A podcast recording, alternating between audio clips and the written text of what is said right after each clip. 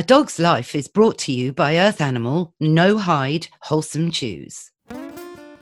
Earth Animal No Hide Wholesome Chews are a healthy, heavenly, hand rolled alternative to rawhide made from grass fed beef, humanely raised chicken, and wild caught Atlantic salmon. They're 100% free of chemicals, additives, bleach, and formaldehyde. It's the sustainable way to keep your dog healthy, happy, and filled with goodness and love. Mr. Binks and Prudence have never had a rawhide because, in my book, they're not healthy. So imagine their excitement to enjoy a no hide chew. Apart from helping to keep their teeth clean, chewing is an instinctual behavior that helps calm dogs by releasing happy hormones. Both Mr. Binks and Prudence relish the natural chewing experience from start to finish, and it gives me peace of mind that I'm giving them a treat that they were born to enjoy. In fact, no hide chews are rated as excellent for digestibility. 80% compared to just 18% for rawhide. You can find Earth Animal No Hide Wholesome Chews at a pet shop near you or online at earthanimal.com forward slash UK. I'm Anna Webb and welcome to A Dog's Life.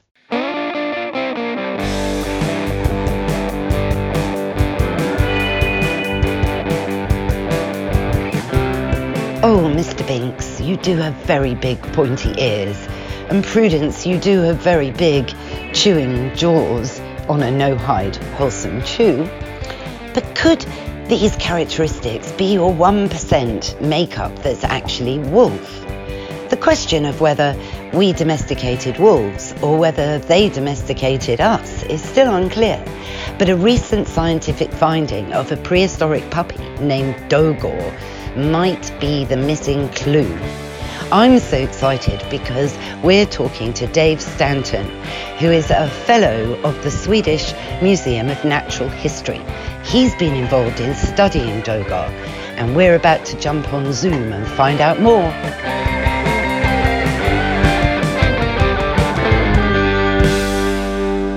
Dave, thank you so much for joining me on A Dog's Life to talk about Dogor, the prehistoric puppy. Thank you for having me. How excited were you when you learnt of Dogor's discovery? So yeah, it's a it's a fascinating find. Um, so I mean, the first thing that I would urge your listeners to do if they haven't heard of Dogor before is to go and look up some pictures of it. Um, I mean, it's uh, it's just a fantastically well preserved specimen, uh, and I suppose on initially finding it, it wasn't that exciting, I suppose, because I mean, it looks very much like a modern uh, dog or wolf uh, pup because it's very it's very young, uh, the specimen. Um, but what really became exciting was when we were able to date the specimen. Uh, we found out it was about 18,000 years old. Uh, so it's really old, um, uh, which is kind of remarkable, really, because of how well preserved it is. Um, and the other thing as well, uh, the first thing that we did was was check the quality of the DNA in the specimen, um, and which is really important when uh, you're working in the field that I work in. Uh, sort of evolutionary genetics, we need to know that the DNA is good, and, and it turns out that it was pretty good. Uh, so that's when it became really exciting. They say that uh, dogs' DNA reveals that they're 99% wolf, Dave.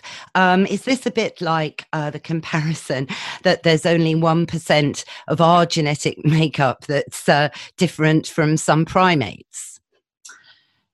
Yes, in a sense, uh, that is that is the case. Um, in the sense that you know dogs and wolves are evolutionarily speaking very close to each other and we are relatively close to chimpanzees. Um, but it's we're talking about a sort of different, slightly different order of magnitude, I suppose. Uh, the difference between us and chimpanzees and wolves and dogs. I mean, dogs really are basically wolves. Um, you know, they're a very distinct type of wolf, and they've had a lot of changes. And there has been some element of separation between the two. Um, but we're talking tens of thousands of years, whereas I think the, the divergence between humans and chimpanzees is, is in the order of, sort of several million years. so yeah, it is quite a it is quite a difference there. Dogor, I mean, you're right. He looks so sweet. How old do you think he was when he froze? Uh, I've I've heard that uh, the estimate is um, about two two months old, something like that. Um, I haven't actually seen the specimen in person, so I work in a in a genetics lab. So we got sent a sample of Dogor, so I haven't actually been able to see him. But but he's you know he's a he's a pup. He's a he's a he's a young individual. Um, yeah. And in some of the the, the press I read, um, it, it, was muted that there was evidence around where he was found that there was some evidence of humans. Is that correct? Um, uh, it's a bit of a it's a bit of a contentious one. That I think. I mean, there certainly were uh, humans around that part of the world at that time. Um, but I don't think there's evidence of any humans associated with this specimen. Uh, I think there's people that would like to sort of say that, um, but you know, I think you know, Dogor wasn't found in a sort of archaeological setting. You know, it wasn't associated with any kind of archaeological site or anything like that. So any evidence of sort of a human association is is uh, is probably fairly limited. It's just, you know, thinking about this missing link because dog owners are often a bit bemused to think that their little pug is uh, 99% genetically related to the wolf. You know, it is quite extraordinary that we now, just with the, the British Kennel Club, there are over 222 odd pedigree breeds that all look um, extremely different. Some are more similar than others. So to find this missing link um, is, is, is, is the holy grail almost because the grey wolf, of course, which is um, predominantly, um, you know, it's a wolf that still exists, it's not extinct, isn't necessarily the wolf that is the ancestor to our dogs. Is that right? Yeah, exactly. So it's, I mean, it's a, it's a question of um, where, when, and how dogs are domesticated has kind of eluded scientists for for a really long time. Um, I mean, it was certainly just by looking at them, you can sort of speculate that they were domesticated from wolves, and you know that's what people thought. And and the sort of early genetic work showed that that was the case. You know, certainly the closest relative um, to dogs is wolves. Uh, but you know, these the first sort of papers that came out then were all trying to sort of say where dogs were domesticated. They're trying to sort of quite often you get a paper coming out of uh, some region in Europe, and, and they might say, oh, it turns out the dogs are domesticated from our particular part of the world. Uh, and then a different research group would say the same thing in a, in a different part of the world. Um, and as it happens, the reason why it was so difficult to answer that question is because all so all dogs have a common ancestor at some point back in time, and all wolves have a common ancestor at some point back in time. Um, but those two things happened independently. And what that really means is that dogs were domesticated from a population of wolves that doesn't exist anymore. So the population of wolves dogs were domesticated from has gone extinct. And that's why it's so difficult originally to answer this question.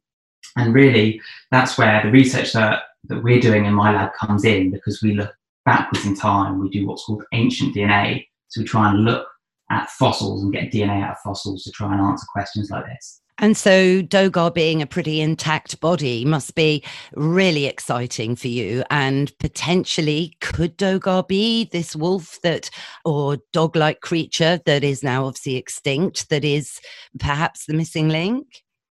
So, the, I mean, I suppose the interesting thing about this specimen is that it doesn't, if it was, if Dogor was clearly uh, a dog, it would it would be quite clearly evident in the genetics. So it would actually be quite straightforward to sort of say that. The fact that we're unable to say whether it is an early dog or not is is quite interesting in itself. Um, and it's probably because of the time period that this specimen comes from. So I think I mentioned just just before it, we dated it, we radiocarbon dated it to about 18,000 years old. Um, and it's a, it's a time when the climate was changing really rapidly. Um, so the last ice age, we call the last glacial maximum, was at a, a time around 22,000 years ago. Um, and after that time, the ice sheet started receding and population started moving and, expanding and expanding, mixing. So it's a really important time in, uh, in sort of determining the wildlife that we have um, around the world today. Um, and, and so this specimen is from just after that time, time point.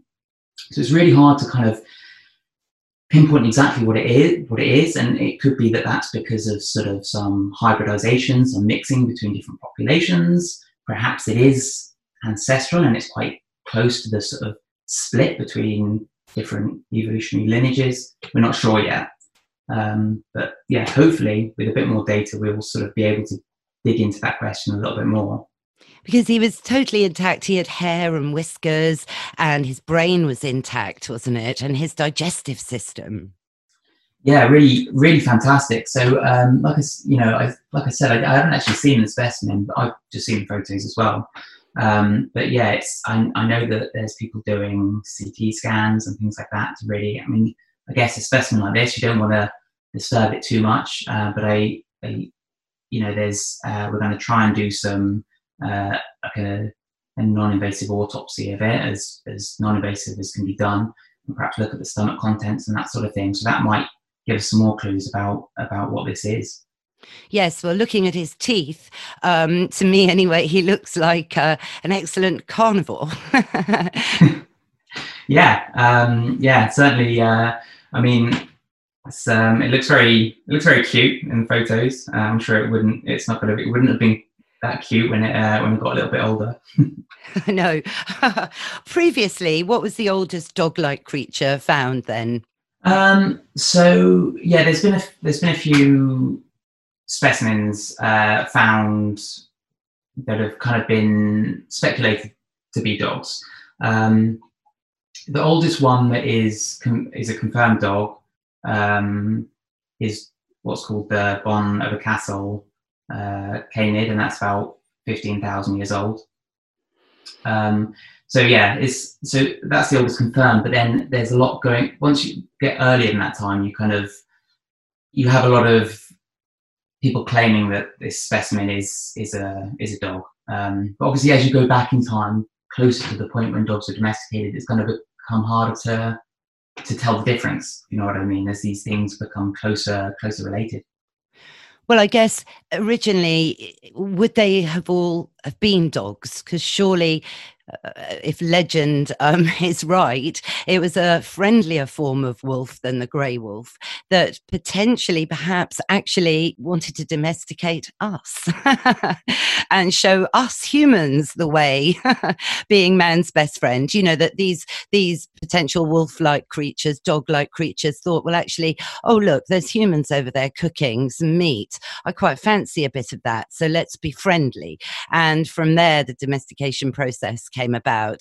Um, others would say that perhaps we went out and actively found the dog and uh, domesticated them using, you know, training techniques back in the day in the cave, um, so that dogs would help us hunt, guard, and so on. And the domestication process there thereby began. I mean, what do you think? Do you think dogs found us or we found the dogs? Yeah, it's, it's hard to say, isn't it? I mean, yeah, you, I mean, you look at dogs today, and they're just so uh, so loyal and adorable. It's sort of hard to, um, yeah, you kind of you can see how it could happen that way around. They would almost domesticate us. Um, yeah, it's difficult to say. I've, I've spoken to people as well who say that um, it's very easy to to. I mean, you think sort of I imagine in, say, Siberia, sort of a wolf's den, you would never go near that. But I mean, I've spoken to people who work in Siberia, and they say it's quite easy to go into uh, into wolf's dens, and and and you could take the pups from from that if you if you so wanted to. Uh, and I think people do do that to supplement um, sort of outbreed their their dogs, you know, with uh, mix a bit of wolf into them. Um, so, you know, it's probably a mixture of things going on, I would have thought. I mean, it's probably like with these things, it's never simple, you know, it's never a simple answer. It's probably a mixture of, of all of the above sort of thing. Yes. Well, there's lots of um, wolf dogs um, around now. You know, a famous one is the Czechoslovakian wolf dog, which you've just said, you know, they've crossed German Shepherds with actual wolves and produced it is a dog, but with very wolf-like features and quite an aloof temperament. And they're they're big. You know, it's uh, what I would call, you know, a proper dog. and there is that fascination to have a dog that looks like a wolf, maybe going uh, back to something instinctual in, in ourselves. Because epigenetically, if we believe that dogs were first domesticated 30,000 years ago, and you're saying the first actual dog to date was recorded 15,000 years ago, but other studies do imply it was longer, then that's a long time that we've lived side by side. And so some epigeneticists really believe that our relationship with dogs is what it is because we have evolved side by side. That's why dogs can read our facial expressions, understand pointing at birth, whereas the chimpanzee, as you'll know, doesn't understand when you point at a banana, it doesn't know what you're doing. But if you point to a banana with a dog, the dog will know that you asking the dog to go and pick up that banana, for example.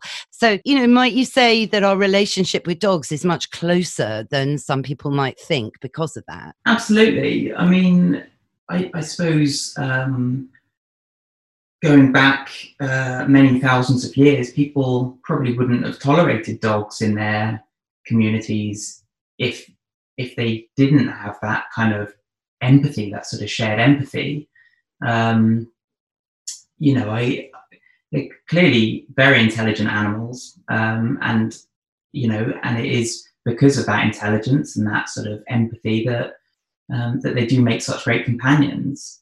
Um, you know, I don't think it's sort of coincidence that the uh, the dog was the first animal to be domesticated uh, they, you know, they're they're they're fantastic pets and and friends, really, aren't they? You know, I mean, they totally. Yeah.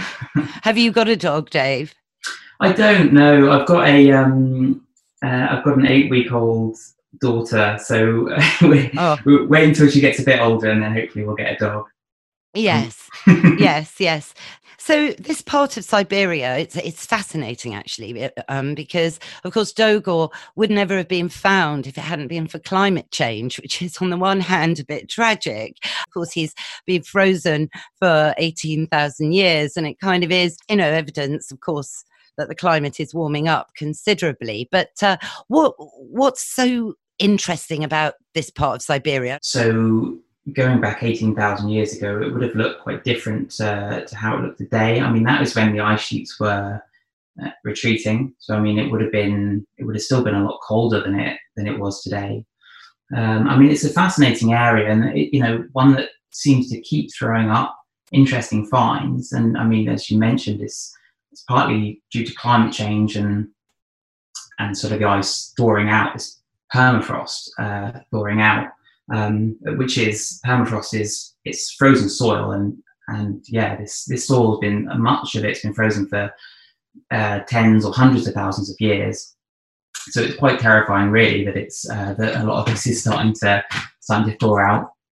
But Dogor was actually found in a um, in an ice tunnel so this is uh, where a lot of the the specimens that um, we've worked on in the past have come from so there's people in in Siberia who uh, they mine the they, they basically mine the ice for ivory. So what they're looking for is mammoth, woolly mammoth ivory, and they use uh, water cannons to dig into to tunnel into the ice, and they create these tunnels and uh, and they can they can find quite a lot of ivory doing this. Um, and sort of as a side, uh, sort of a, a bonus to that, they, they sometimes find specimens like this. So yeah, we found Dogor and some fantastic uh, cave lions and woolly rhinos and woolly mammoths, very well preserved specimens that come out of this area. Wow. Gosh, that's so sad that they're taking the, the ivory from the mammoths. I mean, it's almost, yeah, I don't like that. It's almost like digging up someone's grave almost. I mean, I thought ivory was banned actually, but uh, we're digressing here. But uh, so the the debate that is quite contentious in a way, Dave, is working out whether dogs originated um, from Asia or whether there were dogs also in the western part of, of the globe and which dogs really came first what what do you think um, so it's still an open question i would say if i if i had to guess i'd say that uh, asia is probably a, a, good bet just because there's less known uh, less known about the, um, canids in asia going or uh, wolves and dogs in asia going back into the past. Uh, there's less specimens there. So, in a sense, sometimes absence of evidence might actually be evidence uh, in some way because, you know, I, I think there's been a lot done in a lot of ancient DNA done in Europe on trying to find the, uh, the origin of dogs, dog domestication. Um, and I think perhaps we might have found it there if, if it was there. Well, it's interesting. I suppose, you know, in China, you've got the Chinese silks um, that reference dogs going back to, you know, before the Ming dynasty, which isn't quite 18,000 years, I don't think, but it's a long time. And so there were definitely dogs that were definitely not wolves. They were breeds at that point, like the Pekingese and the Tibetan Spaniel. So, yes, maybe um, it was uh, the Asian side that created man's best friend. But how how have dogs turned into all these different varieties, Dave? Uh, I mean, most of the most of the breeds that we know of today are really a uh, result of sort of artificial breeding by Victorians. Um, so, you know, I think perhaps um, you know, and again, this might be one of the reasons why this question of uh, when and where dogs are domesticated is so different because you know we think of dogs as being very distinct and very different from wolves, but that you know a lot of that may only be quite a recent phenomenon. Um, so as you go back in back in time, you don't have to go back that far, and I would imagine that dogs started to um, look very like wolves. Um, and, you know, it, it, perhaps would have been quite hard to tell the difference between the two. And yeah, that's why it becomes, once you get back to sort of 15,000 years old, um, you know, trying to distinguish between the two, you know, they're you know, how, based on how they look, they, there may have been very little difference between them. Yes, and maybe again, like you said, it might be a strain of wolf that was just particularly more biddable, more friendly than another type of wolf. But you see dogs, don't you? You know, in India, for example, the packs of wild dogs roaming around, and they all look the same, don't they? They've yeah. all got the pointy ear, or mostly um, long nose. You know, they're built and shaped like a dog. They've they've got long, lean legs. They can run a lot. They can go hunting. Um, they can breathe freely.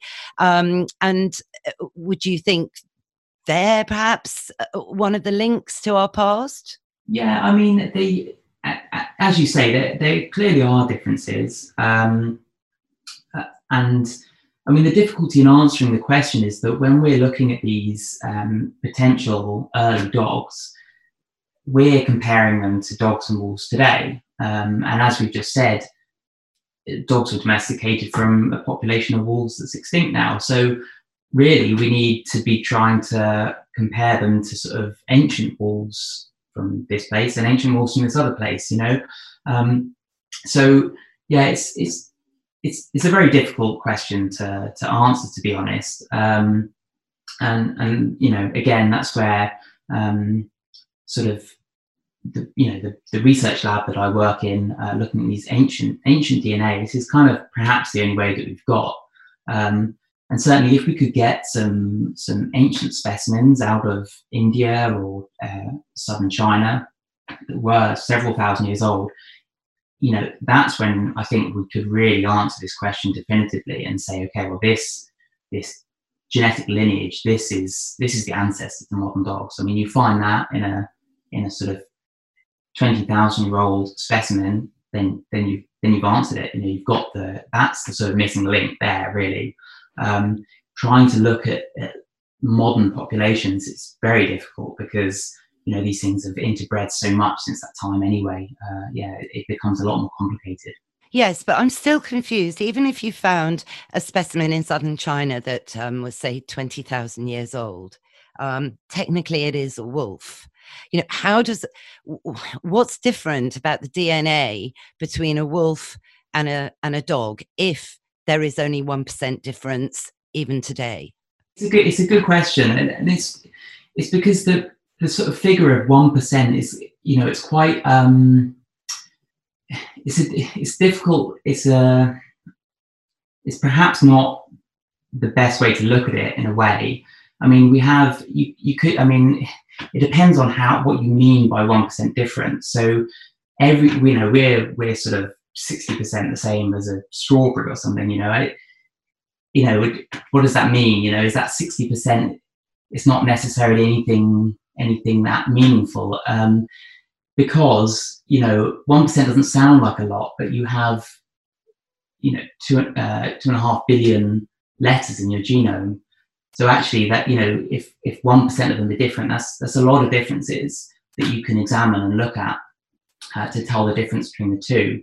Um, you know, and there's a lot of reasons why things might be different. It's not necessarily related to uh, to how they look or um, or or what they do. You know, a lot of these differences are, are, are due to, we'd say, the, the demographic history, the you know the the changes in population size that these populations have been through in the past and that sort of thing. So um, yeah, there's a lot of kind of different things going on. Um, but we're developing a lot of new analysis techniques that can kind of tease apart those differences now. Mm, oh, that's interesting. And what what else are you hoping to hoping that Dogor reveals when when you go to Sweden and um, meet him in real life? Um, well, you know, as we said, the sort of um, more information about the this sort of ancestral dogs would be very interesting. So, uh, although I've said you know, perhaps we need to get DNA from these ancient uh, populations in, in India or China. Um, even if Dogor doesn't end up being the ancestor of modern dogs, it doesn't mean that it doesn't have information in its genome that would be able to tell us about them. Uh, and there's parallels here. So you know, there's a lot of work been done on Neanderthals and, and ancient humans, and, and you can see evidence in our genomes of ancient uh, hybridization, ancient uh, breeding with Neanderthals, and, and actually that can be quite informative. So I mean, these you know you can have almost sort of these these ghost populations, these extinct populations living on in the genomes of, of modern animals, or or in the case of Dogor, this sort of this animal from a key point in the evolutionary history of this this species. How fascinating. So there might be something to do with his bone structure, for example, that relates to modern dogs at the moment. Is that what you mean? It could be, yeah. It could be something like that. Um, we have a, a term uh, called adaptive introgression, and introgression is is um, genes coming in from a different uh, from a different species, so some kind of hybridization event.